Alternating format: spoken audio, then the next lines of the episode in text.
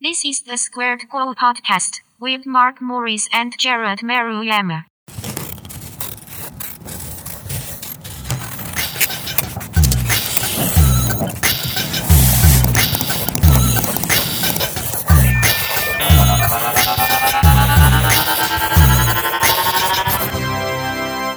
Hello and welcome to another episode of the Squared Co podcast. I am your host, Mark Morris.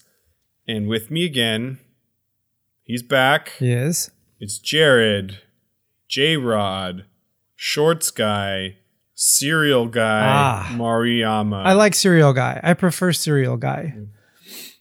Okay, well, that's the last time I'm calling you that.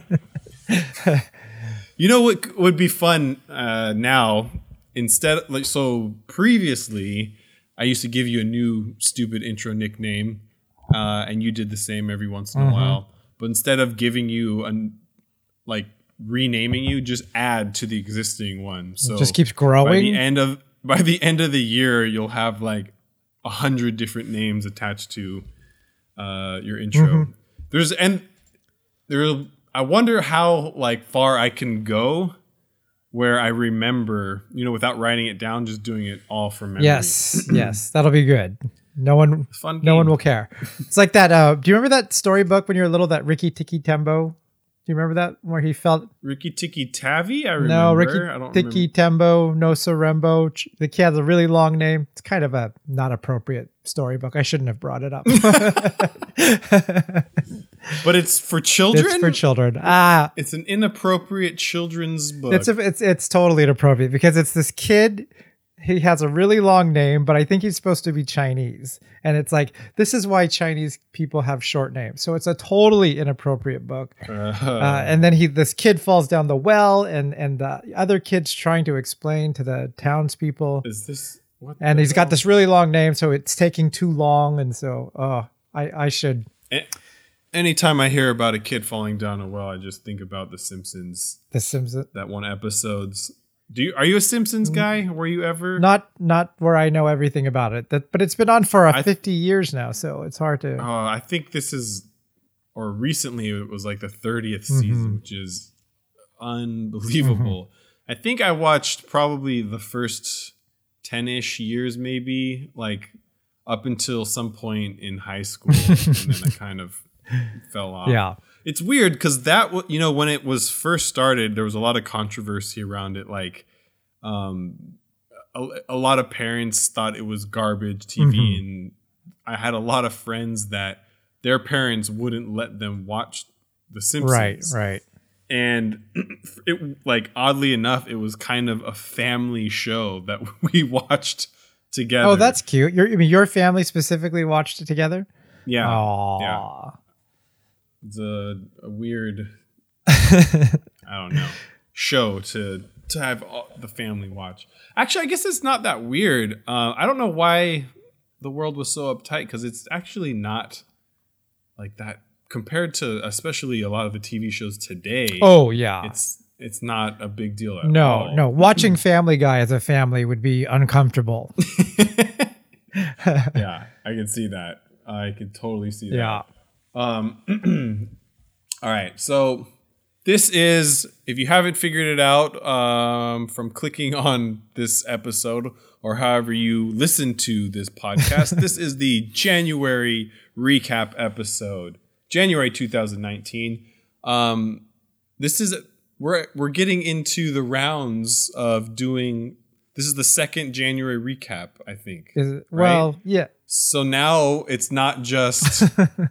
The January recap. This is the second January recap we've ever done. I see what you're saying. We're going to have to start attaching years to the months. That's right. To not confuse people. If you're still with us, we don't want to confuse you. So. I mean, we do find confusing. At least I do. I'm a terrible speaker and I get very flustered when trying to explain things, which is... It's great that I've chosen, to do podcasting. Right. Before we start, get into our actual recap of the month, I did notice this specifically, at the beginning of this year. And obviously this is a trend that grows over time, but I want to ask you if you've noticed this as well. Podcasting, and this is going to sound stupid, but I'll explain or like expand upon it. Podcasting is everywhere. Mm-hmm. Like within the past couple months, it's like if you are a brand or a celebrity, you have to have a podcast. Mm-hmm. Now, this year, I think Conan O'Brien has released a podcast. Yeah. Like I said before, every single brand and reputable company has some sort of a podcast, if not multiple podcasts. It's a interesting, I don't know, trend that's happening now. And like I said, it's not something that happened overnight. It's been growing, but I feel like within the last even month or two, there's been an even bigger explosion and a lot of new podcasts that I've seen. Have you been listening to anything new? Is there anything that's on your radar that's new? Because usually it seems like something gets huge, like a podcast gets huge, and then it kind of makes everyone take notice again and then think like, oh, this is a good, cheap, quick way to sort of reach an audience and stuff. But is there, have you picked up any new shows yourself? Kind of. But I want to go back to what you just said. This is like a new way to reach a new audience. Mm-hmm. It is. But if you are, a celebrity or a brand and a company, it is a good way to reach out to an audience or build an audience. Right. But it's a lot of freaking work. Like we do this pretty casually and like it's not a huge commitment. But if you're doing this with a brand, there's a lot more that goes into it. They do a ton of planning and kind of come up with a script. And then they have to worry about ads. Depending on how professional you want to be, you've got to worry about censoring your stuff. So then it goes through another filter. If you're a big brand or company, I'm sure a number of people have to listen to it and give edits before the final episode is released. So it's actually, I think it would end up being a lot of work. So I'm kind of curious to see if all of these newer podcasts that have come out recently, if they're going to last for years and we wouldn't really know this, but if it really makes a difference in these individual brands. I think it depends on, it probably makes more sense for certain brands or personalities than it does for others. I could see for like comedians and performers and things like that makes sense. But bigger brands, if they're going through the process that you just mentioned, it sounds a little stale for podcasts. Like the immediacy is gone. But again, these people have budgets, which obviously is something we don't have. So they can hire people and, turn these things over to probably whole agencies. But then it's like, especially if it's just like brand enrichment, how do you justify these extra costs? Because it's not really quantifiable. Like we're investing all this time and all this money to produce a show, and what we're hoping to gain from it is more of brand exposure, which you can't really quantify with a dollar. What are you talking about though specifically? Is there a brand that you're thinking of specifically for this? I mean, like when you say brands, what do you mean? Like a Starbucks podcast, or do you mean like? I should have had better examples ready to go. I can't. Every time you put me on the spot, I can't think of. Well, anything. I think of something like. So I'll circle back with this. Yeah. The next time I run into like a specific brand or something that I see, I'll make a note and we can maybe tap on it quickly in the next. Well, I think something like Star Wars, that makes sense, right? Star Wars podcast, like the Star Wars show, and, just keeps the conversation going. There's plenty of stuff out there anyway. They might as well be doing a show. Yeah. But other than that, if it's really like a brand, that's a little harder to. Like, would I listen to the Fruity Pebbles podcast? Probably. I probably would. They should do a cereal one, and you should host it. That's right. There we go. That's what we're moving towards. I could be working on something, but I wouldn't say that on this show. The one podcast that I want to bring up really quick. It's going to be popular for a little while, but I definitely see it kind of losing steam. It's, and I'm sure you've heard of this, the Ron Burgundy podcast. It's,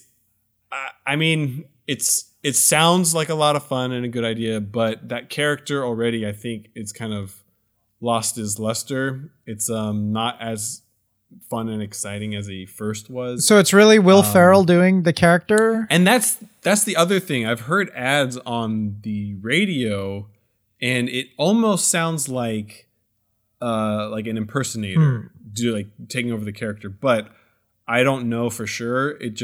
I was curious if it's actually Will Ferrell doing this every single, I don't know how frequently it is, but every episode. Mm-hmm.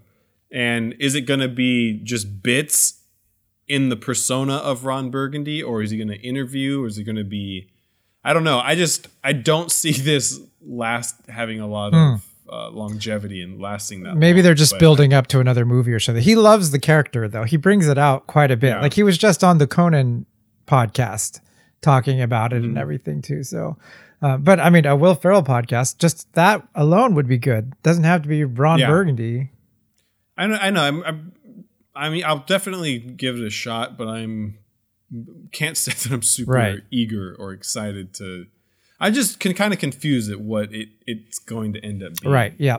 I have been terrible about it. I haven't been listening. I think My Favorite Murder is the only one I listen to on a consistent basis anymore. And so, yeah, I should probably look into more podcasts. Okay.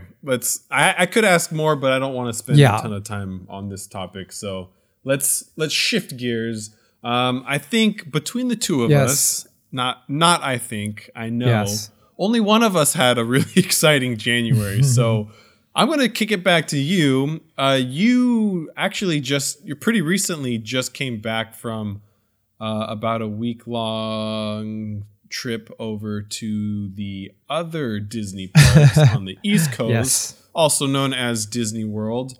Tell us a little bit about your Disney World excursion. Yeah, so I went for the Epcot International Festival of the Arts.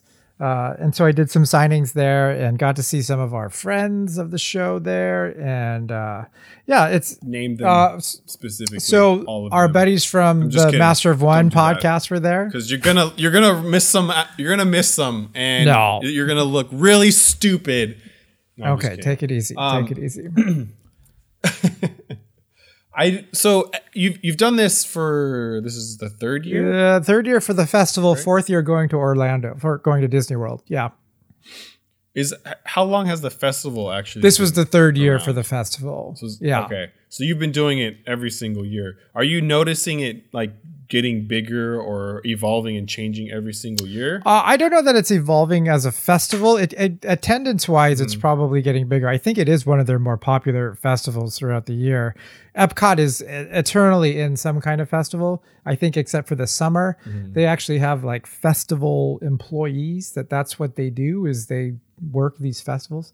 But I don't know. This year it seemed heavy with the Disney artists this time. I don't know that I saw as many independent artists that were just there in their own booths, but I didn't spend a lot of time running around. I don't get that much free time there. So, I didn't get a chance to look. So, maybe that could be wrong. I could be just making that up, and a terrible observation on my part.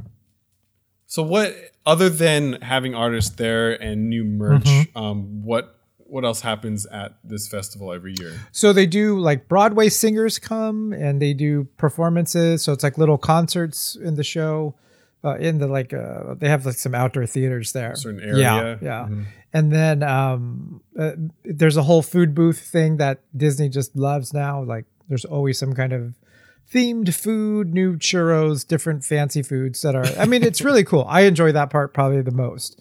And so it's just that. And then the tents are set up around World Showcase, and you can just go in and see the artists and buy the prints and all that stuff. So, but it's a really good festival. I think, it's probably my favorite of the festivals that I've attended. Like, they do food and wine, they do flower and garden. We do some of those things here now on the West Coast, but, I think they've got it kind of down to a science over there. Yeah. And you had some new artwork that you released in conjunction with this festival. Mm-hmm. Is that still available for purchase? So the festival, it'll be available in the festival only until that ends. And then most of it should be going over to Wonderground Gallery after that. So Should be available pretty quick here. I don't have specific dates or times, and I hate to say it because then if I'm wrong, people start screaming at me on social media, and we'll just wait till it pops up at the gallery. So it was 4 pieces? 4 pieces, right? Yeah. So you had a new Hipster Mickey. Disney Afternoon, you had a Snow White. Disney Afternoon, and Country Bears. That's right. Which I got to see while I was there. I always try to go see Country Bears when I'm there. I didn't know that it was still over there. When... I remember growing up, that was like, so when we went to Knott's Berry Farm, our exit the park thing was to go on Bigfoot Rapids. Mm. And at Disneyland, these are the two like SoCal theme parks. Disneyland, the trend was to go see Country Bears as the last thing before we left. Did you like it? I loved it. Yeah. Yeah, I did too. And now they have it's Winnie the Pooh ride that took over, which is actually that's actually a decent ride. Mm-hmm. It is a little sad though that like in order to make room for some of these new experiences or new rides, you have to get rid of something that is fun. Like you have to get rid of something. Mm-hmm. But and I'm sure you're aware of this. Here's a little don't say it Disney trick or tip. Okay, what do you think I'm going to say? That the heads are still in the Winnie the Pooh ride. Yes, everybody knows that. It's fun though. It is. I like to see like, I don't know. Just little stupid things like that. I mean, way more than I do. Of course, it's fun to I don't know. Check have you out. Been to Disney World? I have. I have not been. God, it's got to be almost 10 years now. I probably went. Let's see, like. Between 7 to 10 years ago was the last time that I went. Just for fun, or was it like a work thing or something? Or well, when a former life, I was in the military among several other former lives, and I was actually stationed for some training in Pensacola, Florida, which is like almost the most northern part of Florida, and every single 3-day weekend they had this. I forget what it was called, but essentially there was like a on base. They gave you opportunities to go do certain activities at a reduced rate. Yeah. And every 3-day weekend, they would have some people rent buses and drive down to Orlando. And then you get to spend a 3-day weekend at the parks. So I think I did that for like Memorial Day and Labor Day one year.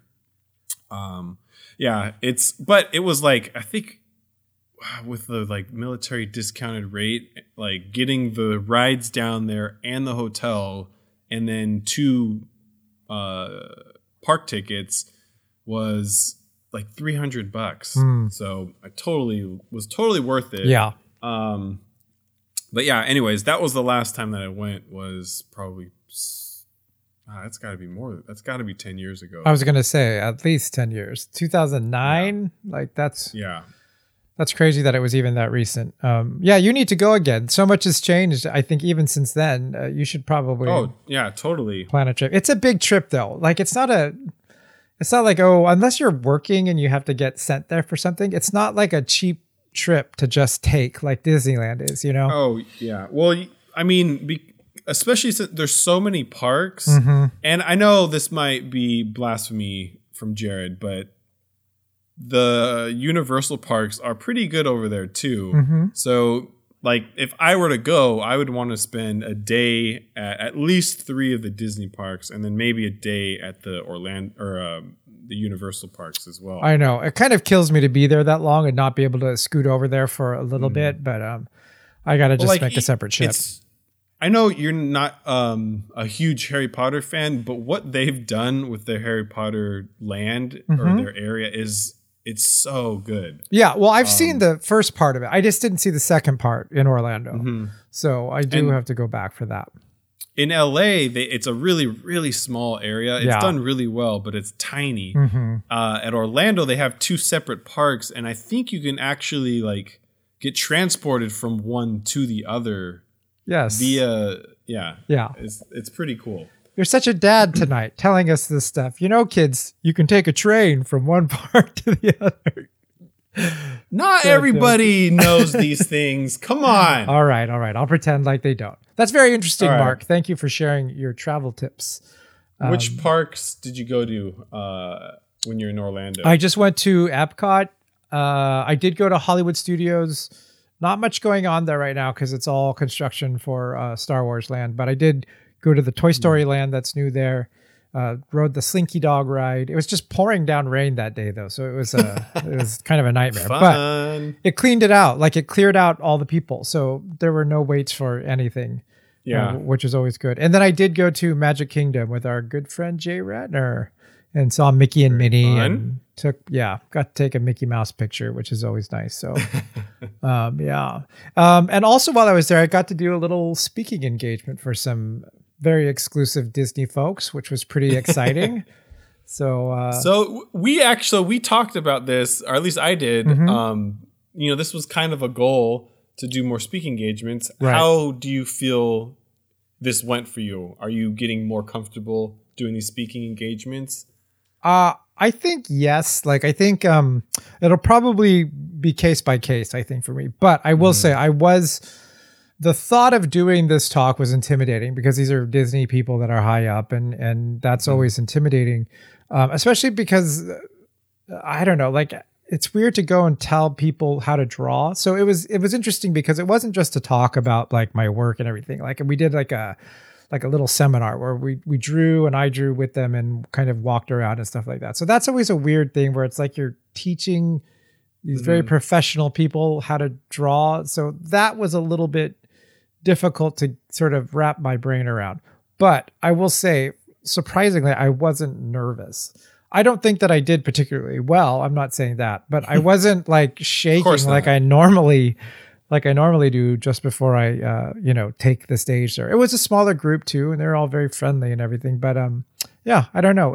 It felt different this time. So hopefully that's a good sign. Hopefully that's the beginning of an easier transition. Do you like so there's kind of two versions of the speaking engagements. There's kind of the more motivational and or storytelling, and then there's the tutorial side of things. Like, which version do you prefer? It depends on the audience for me, I think. It's like if I had to go speak to a bunch of students, I'd feel a little bit more like, okay, I can speak with some authority on some of this. When you're talking to peers, it feels different, like as if you're taking some weird stand of like, okay, you're doing it wrong. Here's how a real artist does it, and like, it's weird to walk that line, I think. So, but they were very receptive, which was great. And that made it a lot easier, but I did find they were more receptive to one-on-one interaction than it was about me standing up in front of and like doing things. So, that's easier for me to do too. So I'm always more willing to do something like that, but I don't know. Have you done anything like this? And do you, like, I was just thinking about how at the movie theater, when you had to go up and explain everything, like the Princess Bride thing, like, does that kind of stuff make you nervous? Or do you think like, it's just the event? So I think everybody has taken a public speaking class in college, but the biggest thing, and I think to be completely honest, I think this is a bullshit claim, because I don't know how you can prove this, but my teacher said that, like, I'm paraphrasing here, but it was something along the lines of only 10% of your nerves show when you're doing public speaking. Oh no, opposite for me. Like, and we were forced, like, we had to bring a VHS tape to have him record so we can watch, and then as you're saying it, you feel like super nervous, but then you the thought is you rewatching like, oh shit, I don't look as bad as I felt. Right.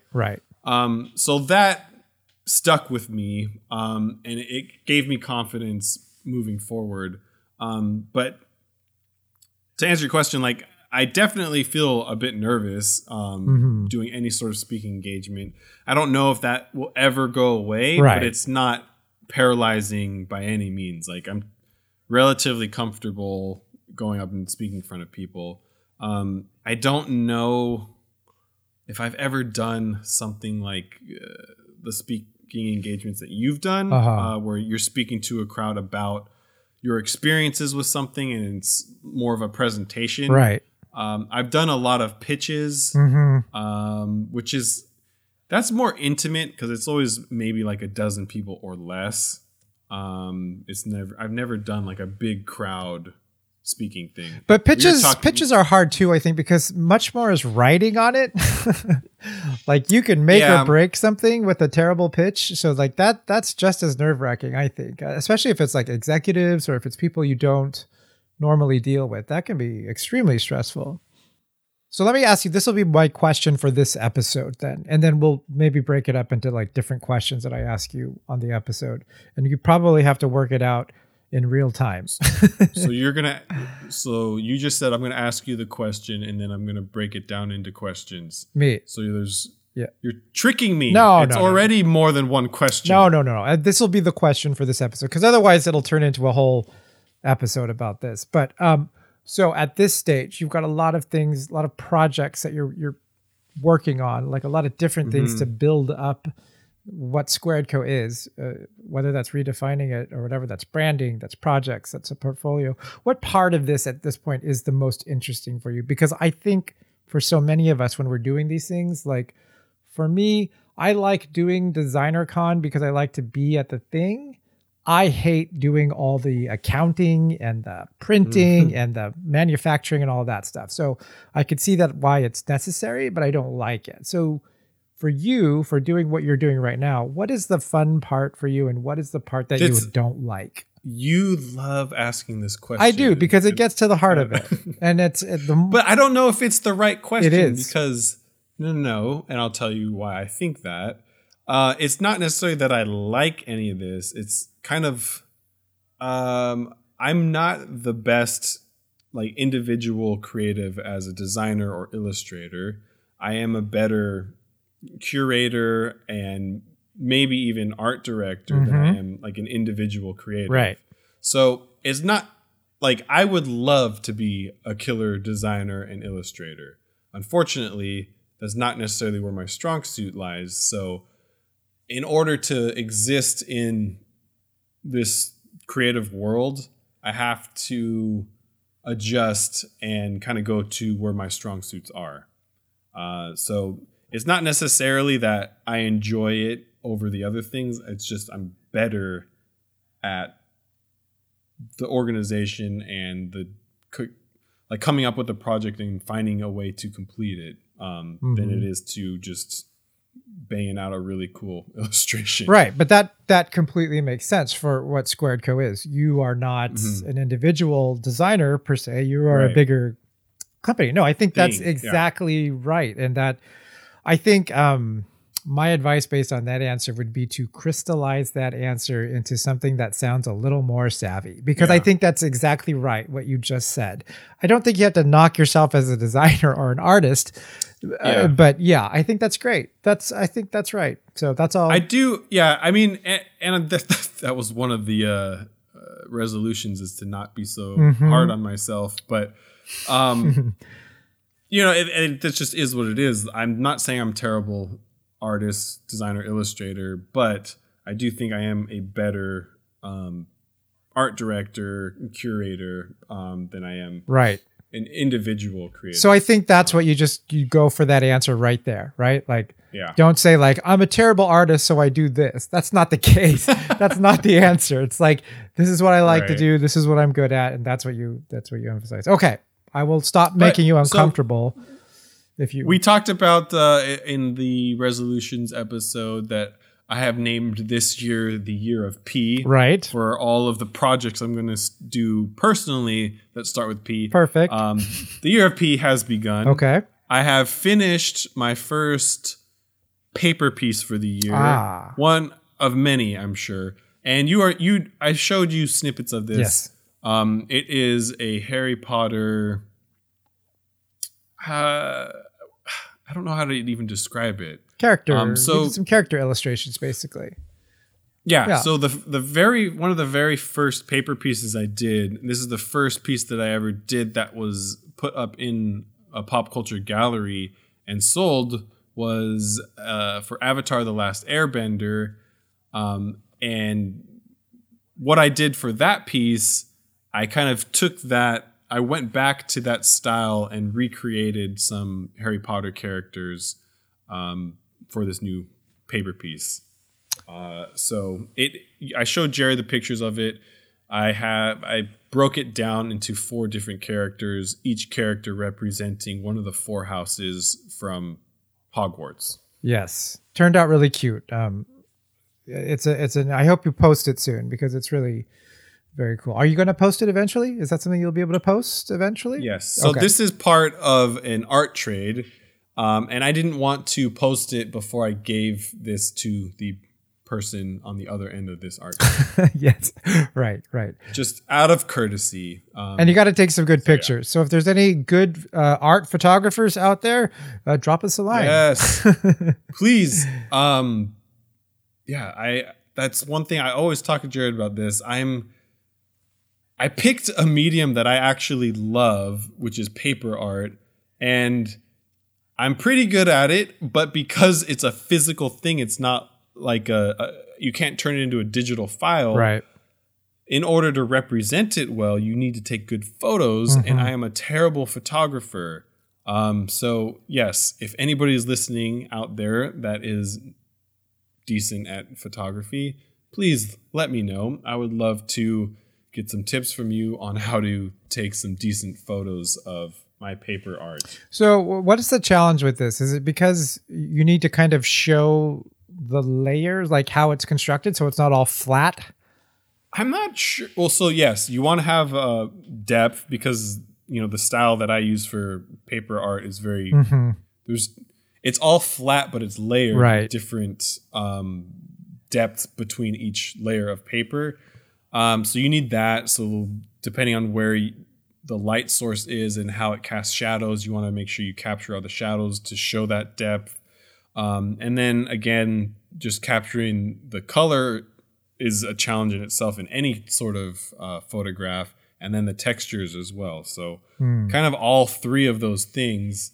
And, you know, I'm halfway decent at Photoshop, but I don't want to take a photo and then end up spending an hour in Photoshop to make it look better.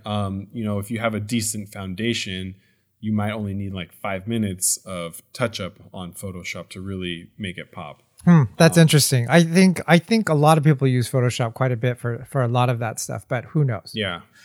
But I think if I am able to have a stronger foundation, I'm not going to spend nearly as much time trying to clean up a bad photo in Photoshop.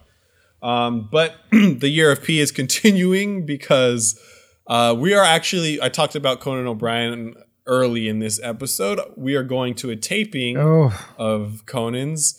And, you know, I don't know. This is kind of just an excuse to give me a prompt to do another P for the year. But I want to do essentially a gig poster of Conan, which would be the other P poster. And I feel, I don't know how I feel about this. I feel nerdy, dorky, that I want to figure out a way to present it to him.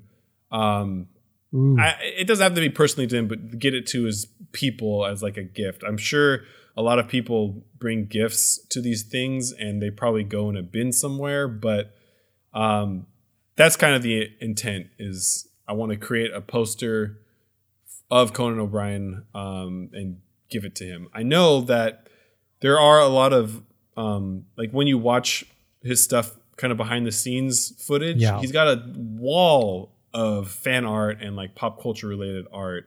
So I know that he appreciates this stuff. I just don't know how I'm going to figure out a way to get it to him. You know, you go so high concept with these things. If you just post more on your social media, that would go a long way. You're like, your posting has been so terrible this year. You got to just do more small projects and get it out there. Like that's a one-shot thing. Like, oy vey. Where is this? Whoa, is this on the Warner Brothers lot that he's at? I want to say yes. Okay. But so I mean, even if I don't figure out a way to get it to him, that project still exists, and then at that point I will be able to post it. So it's not like, you know, if he doesn't get it that's the end of it. Well, so yes, I know. Right. I just You need to do more work and post more. I think that would go. Yeah. For sure. For sure. Oh, for sure. So you're going to a taping, another taping. How awful. Have you been to a talk show taping before? Is there a pretty people line for the Conan show, or do they not care there as much? Probably. No, because I don't think they pan to the audience that much. And he's got a new structure with his show, which we'll talk about this in the February recap. Oh, okay. Because I haven't gone to the taping yet, Jared. Well, no, so I know. But that's why we build it up so that people are actually interested when they come back. When is the taping actually? Is that like coming up? Valentine's Day. Oh, that's so romantic. Yeah. How exciting. All right. That's great. Anything else you want to add? Any other P you want to add to that? Not yet. Okay. So those are, I guess I can do one. I did a poster. That's a P, right? Yes. Poster. So I am friends with the owner of Rose City Pizza. Okay, yeah, I was going to ask you about this next. Yeah, they put on I think monthly. Sometimes it's bi-monthly, but they always have art on their walls of this pizza place, and I have done a lot of shows with them. He's curating a new show which is going to be 80s music themed. So. I mean, there's a ton of different bands and singers that are going to be on display for this show. I, of course, opted to do something Michael Jackson related. So this is actually my first poster of the year. And it took me, I got to say, I am pretty happy with the composition and like what I wanted to do. But I was telling Jared this off air that luckily this is one of the, how do I want to phrase this? Easy. This was a learning experience. Very good. So okay. It may not have turned out the way that I planned it in my head, sure. But I did learn a lot from this. And like I said in previous episodes, I do love posters and poster design, but for some reason I have not really done any poster designing. So I want to do more of that and get better at it. The only way to do that is to do it. So this is one of my first attempts at poster design. So when you say poster design, what do you mean exactly? Is it because there's text? Is that's what makes it a poster as opposed to, say, an illustration? In my brain, poster is by size. Oh, okay. Which, you know, everybody, it's whatever you want it to be. But to me, poster is by size. Oh, okay. So you're just going by size, nothing else. Not subject matter. I mean, because if you're doing a print or some of the pop culture related art that I've done in the past, it's been relatively bite size. Well, you did that last one for Rose City. That was all those movie posters, right? Those were all posters. Those were posters, but those weren't my designs. Oh, I see what you're saying. I see what you're saying. I was recreating right. movie posters. Yeah. So, I haven't done a lot of poster designing myself. So you did Michael Jackson. Anyone else participating in this show that we should know about? Oh, our good friend Miguelito, as Jared calls him. He is... He's also going to be participating in this show. Nice. I think he's got a couple pieces. So definitely we will follow him and you will. I'm sure he'll be posting his final pieces for that. When's the show actually up? So it will. If you're listening to this on release day or close to it, it should be up for a month. It goes up February 9th. And it'll probably go through, at the very least, early March. Ah, I see. Okay. Well, I just want to let you know my invitation to participate got lost in the mail or something, so I was unable to do this show. But thank you for thinking of me. Hey, I'm not the curator. I wasn't the curator for this one, so okay, it's not my fault. I see. Okay. Well, I'll talk to the Rose City people then. Okay, please do, because. I'll find out how Miguel got in, and then I'll ask him. Nah. I remember these things. Right. I'll always remember these things. Keep it in mind. There's one thing that you said. I think it was the resolutions episode. You asked, like, I said something. I don't remember how it came up, but I was saying that I'm a pretty easygoing guy, and you asked me what are some things that irritate me and make me mad. Couldn't think of anything, but I did think of something since then, and I'm going to share it with you now. Okay, great. Set up. Get excited, Jared. Oh, I'm very excited. These are the things. This is something that really irritates me. And it has to do with art and design. So like a lot of my friends and family, they know what I do. They know that I'm passionate about art and design and that I participate in that myself. So something that just bugs the shit out of me is when they see a piece up in the house, yeah, that, and I don't put any of my own stuff up like on display in my house, so none of it is mine. Mm-hmm. But they will come in and say something like, "Oh, did you do that?" And the thing that irritates me about this is they, it's go ahead the way that they're. I'll say something like, "Okay, no, I didn't do that. That's blah blah blah." Like, "Oh, well, you could totally do that." And I get the sentiment. Right. It's like they're in their head, it's a compliment. This is good. I think you're good. You can do good work. But this is like Mondo level artists that are on my walls here. Clearly, so you cannot do that. Yes. By them saying, I will never say that when I come to your house. I promise. Yes. I promise. By them saying that they think I could do this caliber of work, it just cheapens the entire like industry altogether. And this is not me like just, you know, having low self-esteem on my own personal work. Right. Like this is like by them saying that like, oh, let me see. Yeah, we've got some Tom Whalen back here. Them saying that I'm just as good as Tom Whalen means that Tom Whalen is not good. Right. So exactly. That's an insult like, to Tom Whalen. They just don't realize what they're doing. Right. Right. And then they try and backtrack. Oh no. It's you're just so good too. I could totally see you doing something like that. I'm like, no. No. So no. This is exactly what we were talking about before, because this is why I say so much of like what we accomplish and like the things that you achieve are personal, because as good intention and everything as people are, I think most people in our sphere don't understand exactly what we do.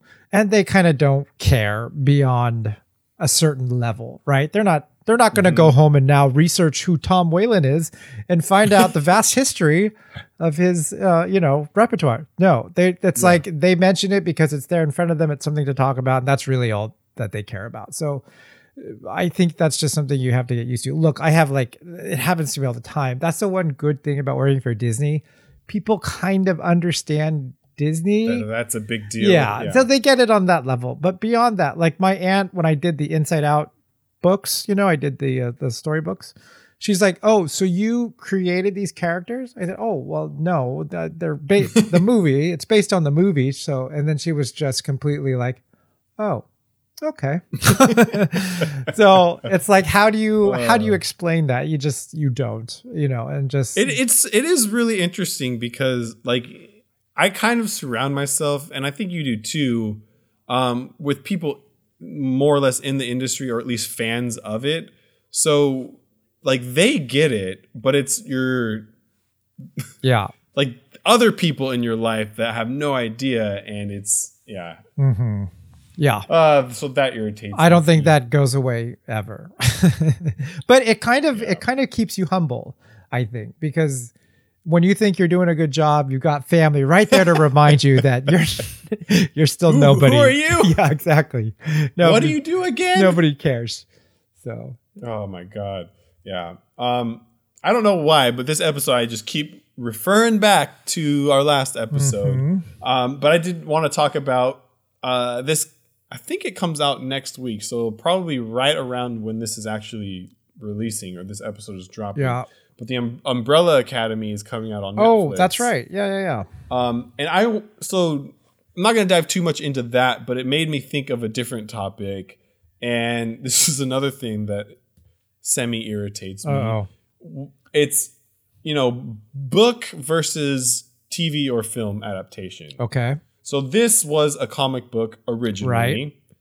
And, you know, with this, a new adaptation of a thing, it's going to be compared to the source material. Of course. You know, this happened with Walking Dead. This happened with Harry Potter. Game of Thrones. So many. Yeah. Game of Thrones. Ton of other pop culture franchises. So the thing that irritates me is, you know, the cool guy always saying, oh, the book was so much better. It's like, you know, if you read the book first, yes, it's going to be better because that's your first experience with this thing. Once you read the book and then go see the movie, it's, you already know everything that's going to happen. There's no real surprises. It gets presented in a different way, and they do change it up a bit. But, I mean, for Harry Potter, I know that the films stayed very true to the book. Not exactly, yeah. But like, you're not going to get a crazy plot twist you didn't see coming. Right, right. You know, so I mean, that's my opinion. The guy, this is just old man Mark ranting right now. But I don't. The Umbrella Academy is coming out. I loved the graphic novel, and I actually I haven't read that for probably 10 years. I purposely didn't reread it because I wanted to try and rewatch or watch the new series, not having that refresher of what happened in the story, because I think it's, at least the plot is staying pretty close to the source material as well on this one. Well, I think, you know, when you read something, you have a very different connection to it than when you watch it on TV or right. someone else's thing. So I think you become very, you're much more attached to the thing when you read it, and you're by yourself, and, you know, you're not necessarily having a huge pop culture conversation about this stuff every day. You kind of get through it on your own and figure it out. So I think it becomes a very personal relationship with the source material, so that definitely when you see it on screen and it feels like they've missed the point completely. I could see why people feel passionate about it. And you got to admit, there have been several adaptations of things where it's just off the mark, where, where marketing steps in and says, well, Harry Potter's the main character, but we don't like him. We like Ron. So let's make this more about Ron. You know, if it was something like that, people would be furious. So that's what I mean. I think it just becomes, yes, the movie Harry Potter. Yes, it's going to be called, we're going to call it Ron. But that's what I mean. I think it feels like that to a lot of people. Like when they do composite characters, when they get rid of whole storylines. You know, Game of Thrones is a good example in that people like the show just as much as I think that they like the books. It changed, and the TV show went off in its own direction because the books weren't even finished yet. So that's a special case, I think. But I think especially with novels and things like that, it's hard to not be critical of the adaptation. But yes, I could see why that is annoying. Which is more annoying, though, that or Star Wars critics? I'm telling you, Star Wars people are killing me these days. I mean, that's never going to change, and it's always been around. You know, when there were no movies, Star Wars people were, I don't know, being annoying in different ways. But how is The Last Jedi eclipsing the prequels? Like, that's what gets me. Like, maybe I'm the old man here because I go back to the original and say, well, the prequels were terrible too. Why are you so upset about The Last Jedi? But I'm finding now that generation, kind of your generation, really likes the prequels. You know, I don't know. I can't say that I know many people that hold the prequels like fondly, or like they look at them with fondness. Which is better, the prequels or The Last Jedi? Tough one. Nah, it is tough. It is. See, that's what I mean. That's tough. Yeah. So I think when you're looking at it in that angle, people have because they grew up with the prequels. A lot of them, I think, there's an affection for them that I don't have. Well, for me, even though I was pretty young when the prequels started, I still, like, I had already watched the original trilogy at least like 50 times. When I was first introduced to that, it was just on all the time. But how old were you when you saw Phantom Menace? 99, right? That was 99? 12. Yeah. Can you believe that's going to be 20 years this year? Oh, no. Yeah, that's unreal. That's crazy. So 12. There you go. That's still a little... That's actually a little bit older, I think, right? Like if you were 7 when you saw Phantom Menace... Oh, if I was 7, I would have loved it. Yeah, yeah. The one thing that I remember loving after seeing Phantom Menace was... Padme. Oh, like you had a crush on Padme? Oh, hell yeah. Yeah. I could see that. It's like, you know, in Star Wars, because this was in the original trilogy too, it was just the main character female I had a crush on. Oh. Because I love Star Wars and there's a girl in it. Like, oh, I'm naturally going to love that girl. Ah, I see. So you liked Leia then as a young person watching the trilogy on TV? Yes, I did. Jabba the Hutt, Leia.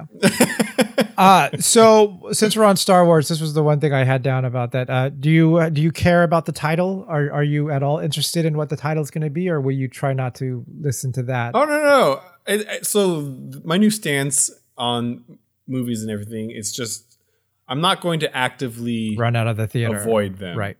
I mean, you know, if it comes up, naturally comes to me, I will accept it and watch it or whatever. Right. But at the same time, I'm also not going to go out of my way to find some deep forum and like spoiler forum or fan theories and all that. So I'll save that for post viewing so I can really get deep into the motives of some of these characters and stuff. But yeah.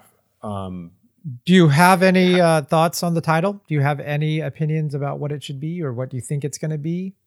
It's the last one of the Skywalker, supposedly, of the Skywalker storyline. Do you have any thoughts on it? So let's see.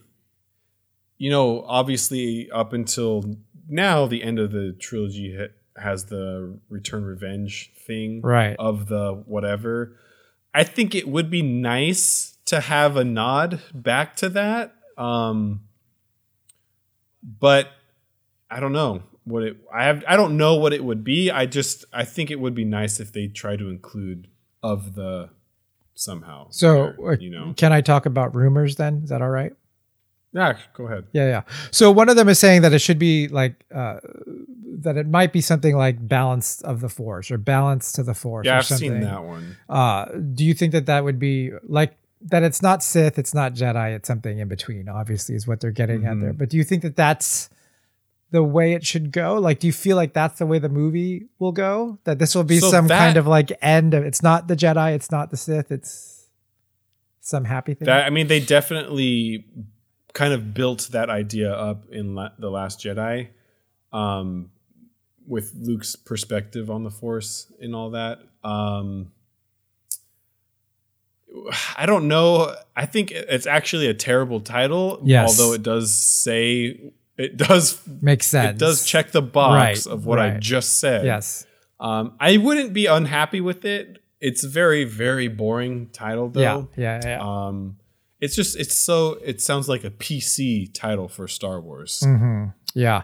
But like some of the other ones are talking about like the Knights of Ren and stuff. I'm like, that should have been the last one instead of this one. Yeah, that doesn't make sense. Yeah. I think it would be great if they did a spin-off movie with the Knights of Ren. That would be cool. Mm-hmm. I'm still... the future of Star Wars movies is kind of up in the air now that they're deciding to pump the brakes, which is good. I'm still dying for them to do an original Star Wars movie, like not attached to any of the trilogies in any way, just a truly original Star Wars movie.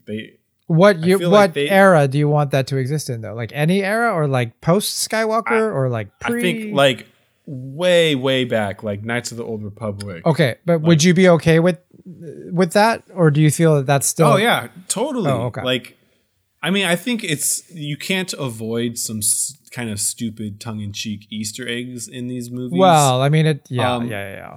They're gonna include those, even if you go way back then, which is it's fine as long as it's not like terribly distracting. So you mean just not tie it to these current storylines? It's not like right. There's such an enormous galaxy and world for them to build from. Why they're stuck in this like 100-year period with these same characters is just it's stupid. Well, I think there's a great affection for it, so you want to. I think it's just picking the right one. Like Rogue One was fine. I liked Rogue One quite a bit. I thought that was a fine way to do it. I agree. Great. We don't need a movie for every 10 minutes that we didn't see between every single film. I agree, but I still think they could. Like, I really want an Obi-Wan Kenobi film. I think that's fine. I think that's great. That would be good, too. Will you be disappointed if they do something like Solo and get some random new actor? Oh, you mean instead of Ewan McGregor? Yeah. Yeah. Well, that doesn't make sense. There you go. Neither did Solo. Well, no, they couldn't get Harrison Ford to do it. So that's what I mean. They have to go. Right. But just don't make the movie. But it's a good movie. I'll stand by that. It was a fun movie. I think we're gonna. I don't know. I think we're gonna get stuff anyway. Like I think that's inevitable, and it'll just be whether it's a good one or a bad one. Not so much the concept, but we'll see. So speaking of movies, Oscar nominations came out since we were last on. Correct. How are you doing on your movies this year? Like I have seen none of the nominees. So of the best pictures, I think there's 7. Mm-hmm. I think I've seen about half. Black Panther, Stars Born. Yep. What else? I see. I don't even know. Bohemian Rhapsody. There's one more that I saw. I can't remember. But the ones I didn't see Green Book, which I actually would like to see. I'd like to see them all, actually. I just haven't. Is it Roma? Did that get best? Yes, that's on Netflix. So that I should be able to watch that, and I just haven't yet. So did that actually get a theatrical release? I have not been following what the rules are for that. But I'm sure they probably did. It had to have been a really, really small release. It just has to. It didn't come across any movie screen like locally for me. Were you watching for it or like I wasn't looking for it, but like, you know, since it got all these accolades and nominations for all these different awards, you know, I would have remembered seeing this movie. I think it has to have a theatrical run, right? I think no matter what. Yeah. Yeah. I'm pretty sure. It's surprising because I don't think it was airing or showing around here. I don't know if it's just that I'm busier this year, this like past 6 months or something like that, but I have no interest this year in it for some reason. Like there's nothing exciting about it this year for me. Like even though you like The Star Is Born a lot, are you pushing for that one to win? Like that would seem, I don't know if that's best picture. I will say I did see Bohemian Rhapsody, which is similar in that it is a music movie. Right. But huge difference. Yeah. So Bohemian Rhapsody is like a pop song on the radio. You know, it's very flashy and catchy. Mm-hmm. The Star Is Born would be like... Here he goes. Go for it. Metaphor. I can't think of I don't know, like a Bob Dylan thing where it doesn't have its traditional pop indie. Yeah, but it's not an indie movie. You know, it's definitely poppy, a mainstream movie. Right. It just doesn't have that pop effect to it. So, are you saying Bohemian Rhapsody is kind of like fakey? It's just a flashy, it's just like a fun cartoonish popcorn movie. Yeah, definitely. How was he? Was he really good? Rami Malek. It's so weird that like when you're watching the movie at the end, you know, like they do in a lot of these biopics, they'll show the real people and like real clips. They showed real Freddie Mercury, and I was like, oh, who's that guy? Because during the movie, when you're watching it, he becomes that character and does such a good job that it messes with your mind and makes you believe that that is actually Freddie Mercury. Yeah. And they did a really good job making him look very similar, but obviously, you know, you can tell the difference. And then, so when they showed him at the end, clips and photos of the actual guy, it's like, oh, what's happening right now? Who is this imposter? Yeah, because he doesn't really look like Freddie Mercury per se. I think it's all the performance, but right. I don't really know a lot about Queen and Freddie Mercury in general, though. Like, I kind of know him from like the Live Aid look where he has the short hair and the very gay mustache. But so I don't know all his other looks, or I don't associate it with anything. So. He really only had two in the movie. It was that one and then long curly hair. Yeah. Like kind of wavy hair. Hmm. So, I mean, I'm sure he went through a lot of different looks in his career, but those were the two that they hit. Yeah. So we'll see. I'll see if I even watch the show this year. I think I'm pushing for One Small Step, the animated short. Like that's the most exciting thing I think to come up for me. So they're doing, there's a small kind of indie theater in this area that's airing all of the animated shorts. Nice. That I want to go try and check that out before it's gone. Because normally it's kind of difficult to see all the short stuff that gets nominated. They were all online. I was going to say now it's probably a lot easier, but still being able to experience it in the theater would be really cool. Like the olden days. I did forget. I did do one other cool thing this month. I saw Elton John. Oh, you did? On his farewell tour. Oh, I didn't even know that. When was that? So I think 2 weeks ago. Maybe three. Miguel went too, right? You guys didn't. So there's two different dates. Oh, okay. He went the night before. Staples Center or where is this? Yeah, he did two shows at the Staples Center. Mm-hmm. Miguel went to the first one. I went to the second one. And like I can't say that I'm a huge Elton John fan, right, but he's got so many hits and like songs that you don't even know you're familiar with. And he does put on a really fun show, and you know, he's such a big name in music that, and who knows if this is real farewell tour. Of course. I wanted to make sure that I had the chance to actually see him perform before I wouldn't be able to. He is in his 70s, which is crazy. And one of the funny things about the show, like kind of like Bohemian Rhapsody, they show clips of like old footage of performances. Yeah. They did that while he was performing on this big jumbotron behind him, and it's the old footage is him getting like wild and crazy, like jumping up on a piano and stuff. And now that he's so much older, like the move that he does is hilarious. At the end of a song, he will stand up from his piano bench and put his hands up in the air. That's the big move. Voila. And people went nuts when he did that. Like he'd finish a song. Sometimes he'd slap the piano, stand up, put his hands in the air, and the crowd would just go crazy. Then he'd take a couple steps and go like to the other end of the stage, put his hands up over there. And then he'd like go to the front of the stage and bow. And like, I mean, I'm not trying to rag on him at all because he's performing really well still, but it's just funny to see that kind of juxtaposition with literally right behind him is him like jumping around on a piano. And now his big move is to stand up and put his hands in the air. See, that's why you got to go to a Madonna show. Look, she's in her 60s and she's still churning out. Is she still performing? Oh, yeah. Yeah. It's like a show.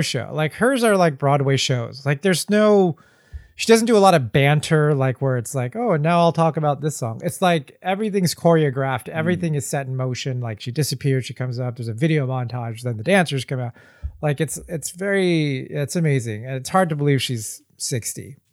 I gotta say, I like Well, it depends on the performer and their banter. But I kind of do like when musicians do the banter. Depends. If they do it well, yeah. I guess. Yeah. Is the caveat. Right. Right. How were your seats? So this was actually a gift. Oh, that's nice. And we got spoiled with our seats. We got floor seats. Mm-hmm. Like kind of the middle back of the floor, yeah. But I mean, almost anywhere you sit on the floor is pretty good. It depends. So. Like sometimes because you're flat, you can't see over a lot of people, like especially if you're shorter. Mm. But yeah, they were a gift. That's good because I bet those tickets were expensive.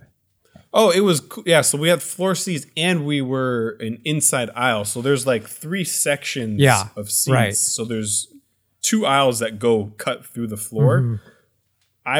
We were on a middle aisle seat. So it was like, you know, I could step out to the side if the person in front of me was too tall or whatever, or if I want to get a better view. We had more wiggle room. So yeah, the seats were perfect. Yeah. We had a third row for Madonna on the floor. I tell you, that's too close. That is like, too close. You feel like they see you, you know what I mean? Like you, yeah. Yeah, definitely. Yeah, that's crazy. That's the closest we've been. Let's see. I saw Kiss years and years ago, and we had front row tickets because it was a friend, like one of my friend's brother. It was like a friend of a friend kind of thing that worked for the arena, so we actually got like front row seats and backstage passes. Yeah. But I mean, that's another thing that's like you may not like the band, but it's so. It's such a big deal. Like a Kiss concert is so iconic. I can't imagine like turning down that opportunity. That was a fun one. Yeah, free booze and food and probably an STD before it's all over. Going backstage, yeah, yeah. How exciting! Ugh. Well, yeah, I didn't even know you went to that. That's hilarious. Let me see here. Anything else that we were going to talk? Okay, so are you done with your list? I got one thing. Okay. This is a dumb thing. Yes. That would assume the other stuff's been great. And it has. Boy, has it. So this is kind of old news, but the Netflix series, which was also formerly a comic book graphic novel, Hilda. What? Have you seen and heard and watched Hilda? No. Hilda? No. I cannot believe you don't know what I'm talking about. I have no idea what you're talking about. Oh, my God.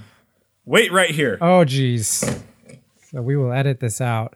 He's running away from the desk to get something. I can hear his footsteps. We'll see what this is all about. It's riveting stuff, folks. Thank you for joining in. Oh, he's back. He's got a toy or something. Let's see what he's brought to share with us. You've seen this character. Oh, okay. Yeah. I have seen this Hilda character.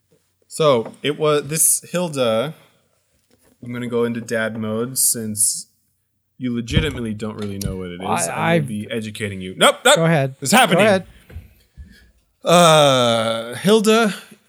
It was originally a graphic novel, a children's graphic novel by an English author illustrator. I think it came out like 2011-ish, give or take. And it was really popular. So now Netflix picked it up or whoever, some production company. They turned it into a cartoon series. And I loved the cartoon so much that I got what I just brought over to show Jared was a large vinyl figure of the Hilda character, which sits right next to my vinyl Hipster Mickey and Hipster Mickey. Very nice. Now, did you read the book? Were you familiar with the book before the show? No, I actually. So why I wanted to bring it up. I watched the first episode when it first came out a few months ago, and it was kind of slow. Didn't win me over. I recently tried the next few episodes and just absolutely fell in love with it. Even from the first episode that I didn't really get into, it is a beautiful cartoon. Like the colors that they use are so. I love the color palette. The character design is really simple and a lot of fun. They do this thing that I really like too, where It's not a true gradient. Yeah. It's like a block of color that changes as you go up into the sky and down into the grass or the like the world. So there'll be like four bars that progressively get darker as you go either direction. And I thought I hadn't seen that done before. And I thought that was a really clever way to play with a gradient. Maybe it's just low res and it's banding. Maybe that's what you're... No, but like I'm sure most of the people listening to this are at least familiar with it, but I would recommend definitely watching. They're short episodes. They're like 20 minutes. Mm-hmm. Try and get through the first three before you judge it. Too hard. No, I do remember seeing this. I didn't know. Now that when I saw it, I do remember seeing about it, and it's like it's in my queue actually, because I add a lot of animation to it, but I just have not been watching TV because I've been busy watching something else. Ah, another cartoon. Yes, but we will talk about that on our next episode. So I finished season 1 of Avatar the Last Airbender, and we will talk about it on the next episode. Is that's the plan, correct? So many things that I want to ask and talk about, but we will save it. So the other cart. Yeah. Should I wait? Should we have the discussion before I move on to season 2? Or do you think I should? Sure. Okay. No. Well, so I'm thinking we'll do like one a month, a season a month. Okay. Yeah. Can you handle it? I think so. Is that too aggressive? We'll see. I'll keep you posted. But yeah, so tune in next episode for the Avatar one. I think Miguel is going to be on that one to talk about it because he's so excited that I finally watched this.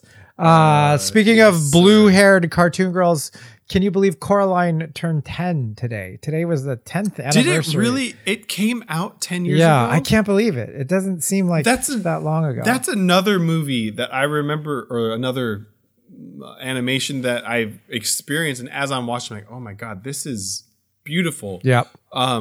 Like specifically that the scene when she's in I forget what you call it, the other world. Yeah.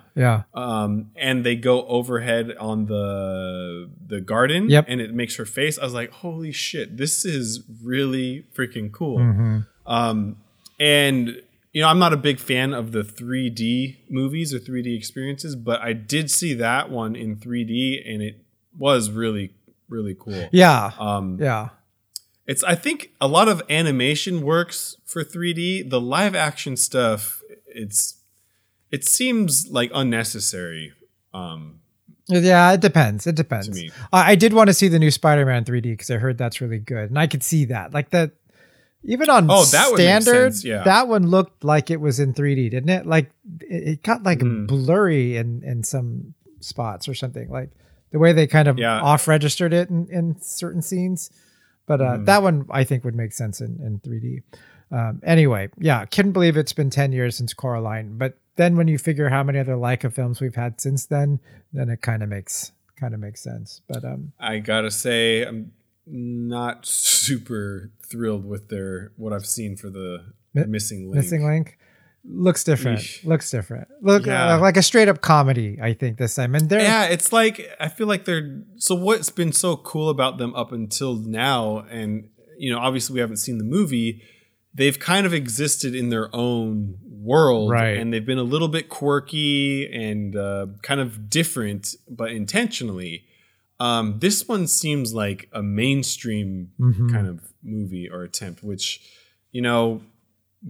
Pixar is mainstream and they do great work. So who knows? But it definitely feels a lot different just from the previews.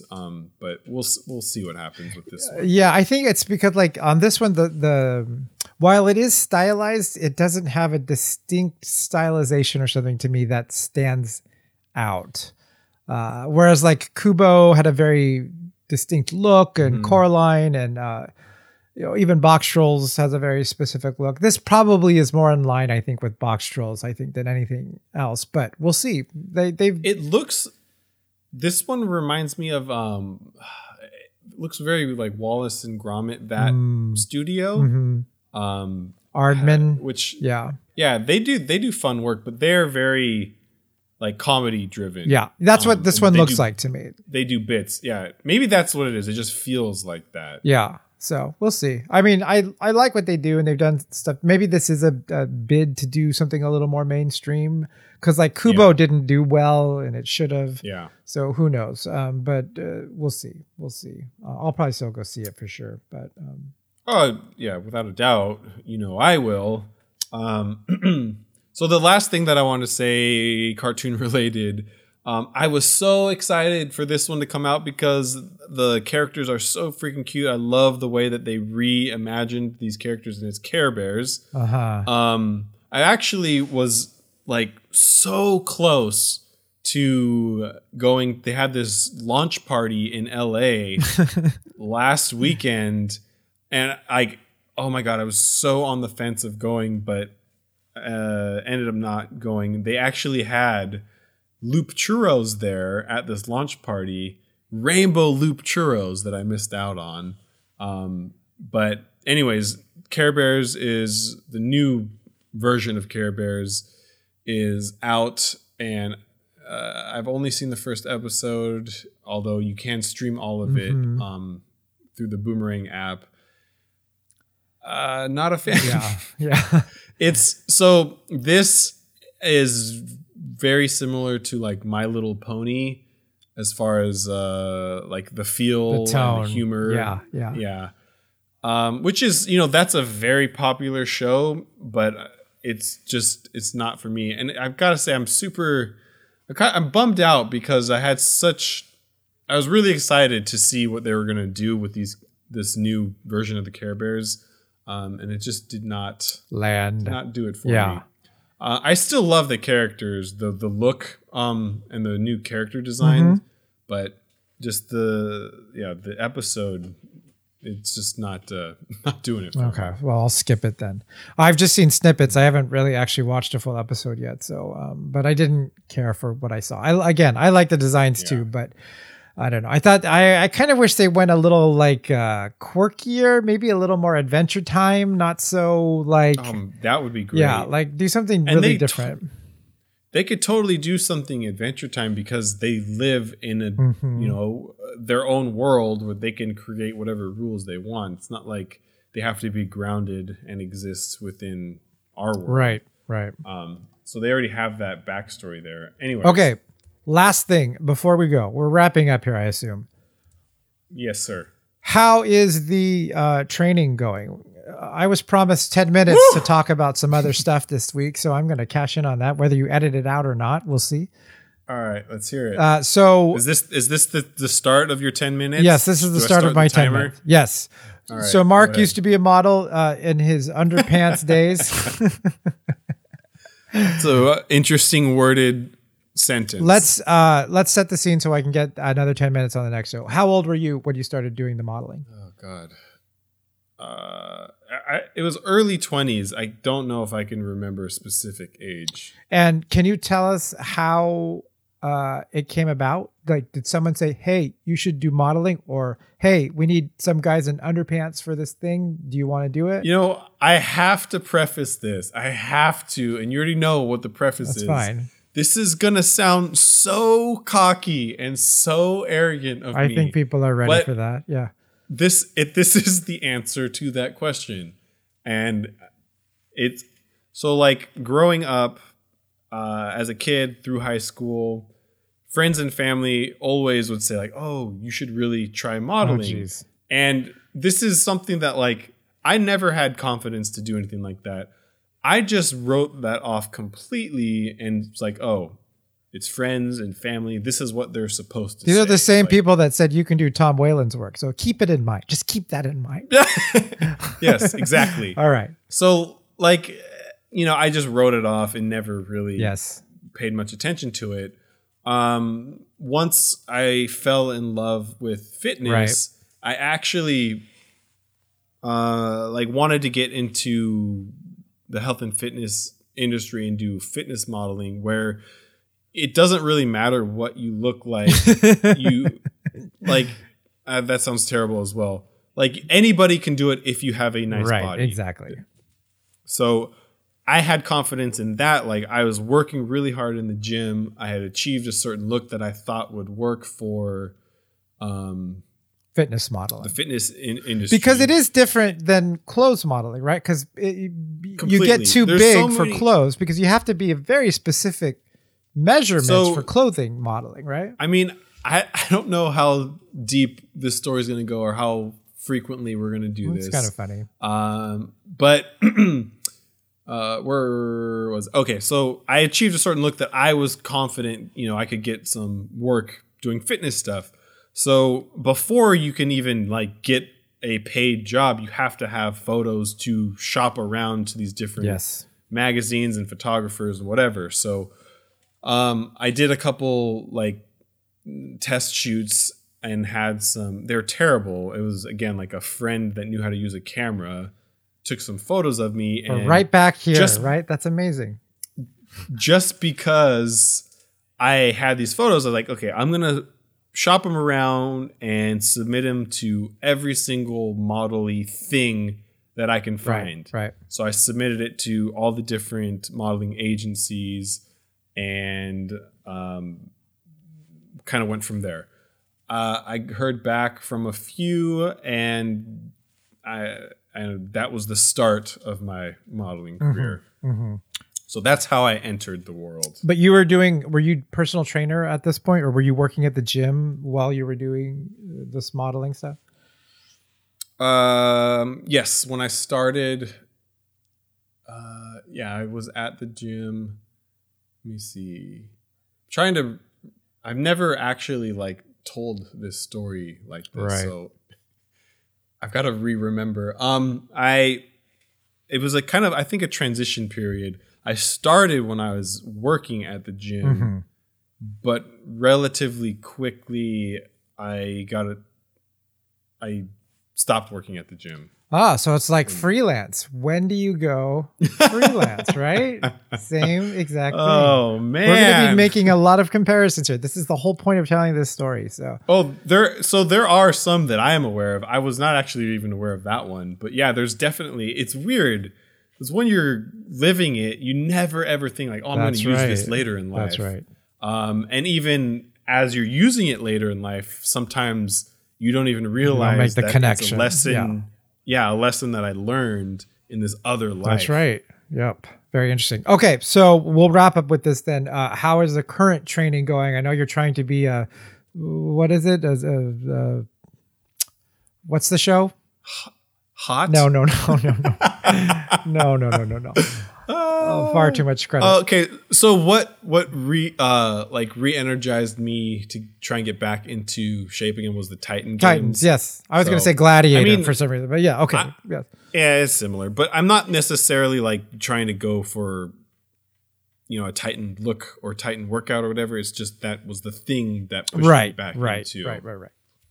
So, but how is that going? Are you on a regular schedule? Fuck, man. Okay, so we can talk about all this for so long. A lot of cussing on this episode. Other than like art, design, pop culture, music, working out, those are the things that I love and can talk with enthusiasm forever. Right. Anyways, so now I kind of lost track since I started like a desk job, as many people do. I kind of fell off the like really structured and strict workout regimen. Mm-hmm. I've never not gone to the gym. Like I've throughout the past 5 years, I still went almost every single day. But it just kind of lost its intensity. Right. And the structure. So now I'm like going back to where I was when I was super strict, regimented, and it's exciting because it was a part of my life when I was younger.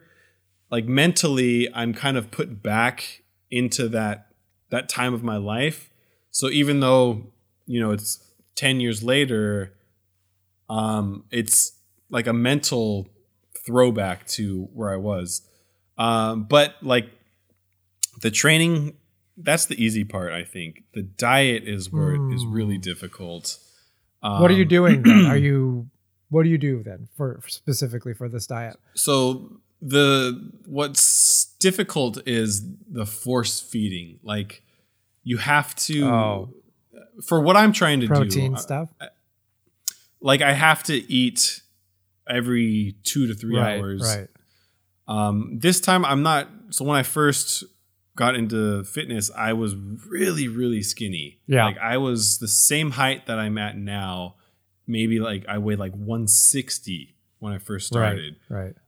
So the goal at that point was to just get as big as possible. So bulk I had up. To yeah, eat a ton uncomfortably. Now I'm at a reasonable weight. I just want to shift what that weight looks like. Yeah. So I don't necessarily have to eat as big of meals, but the frequency is something I still need because that plays into kind of tricking your metabolism and triggering it to be more active. Yeah. So I eat every 2 to 3 hours, which is kind of unnatural, and I may not be hungry, but I have to force the food down. So that's the difficult Give part. Us an example of what one of these little meals is like. Is it like chicken breast or something goofy like that? So kind of the staple meal is is a lean meat and a vegetable. That's probably the meal I have 4 times a day. So do you just prep little things to take to work then? The shitty thing is I have I do every single night now, the new routine when I come home from work, I will prepare some sort of meat for the next day. And then I will boil a bag of broccoli for my meal at work the next day. So I can split a bag of broccoli into 2 meals and then I have to make the dinner for that night.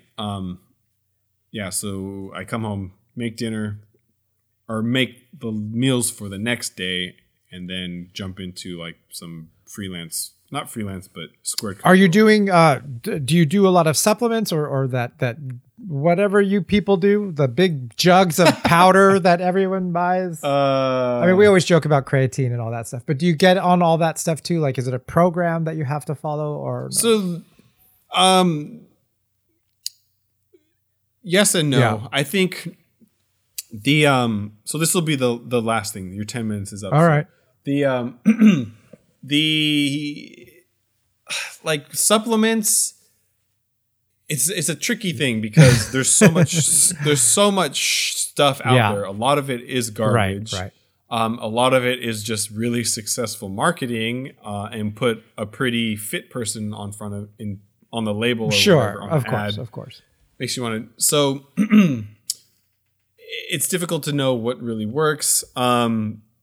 And even if the stuff does work, you really are only going to see true results if you have a very routine life with no variables. Right. And you are doing everything as perfect as you can. So if you're trying to take supplements because you think it's a shortcut, you're going to waste money and it's not going to be as beneficial. Right. So it's a little teaching moment there. But you yourself, is it or do you do that kind of stuff? I will. I don't right now because I'm not where I need to be where it would make sense.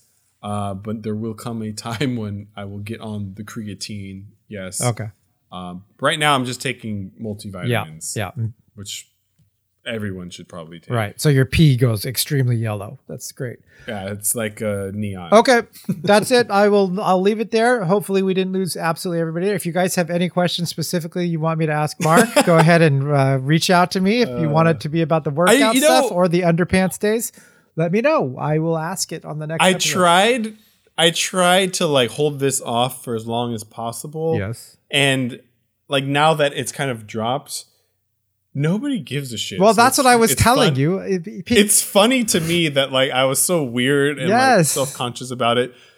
Literally, I thought at least one of our one of our more active listeners would say something or at least make fun of me in a comment, but nothing. People know though. People have known forever. Like we just haven't talked about it on the show. A lot of people have already known. So I who knows? Oh, people know. The photos. I want names. The photos are out there. Anyway, that's our little end of the show conversation, I guess. And we'll finish with this so people can just tune out at the end if they don't want to hear the fitness. I should get a Squared Co like a ding or like some sort of noise that signifies like when the shift is happening. Yes, exactly. So you can just tune out when you hear this sound. Okay, so next episode, big one. Yeah, so next one we're doing Avatar, The Last Airbender, Season 1. So if you're interested in that, if you're a fan of the show, tune in with us next week and Miguel. But that is it for today's episode. Thank you so much for listening. We'll see you later.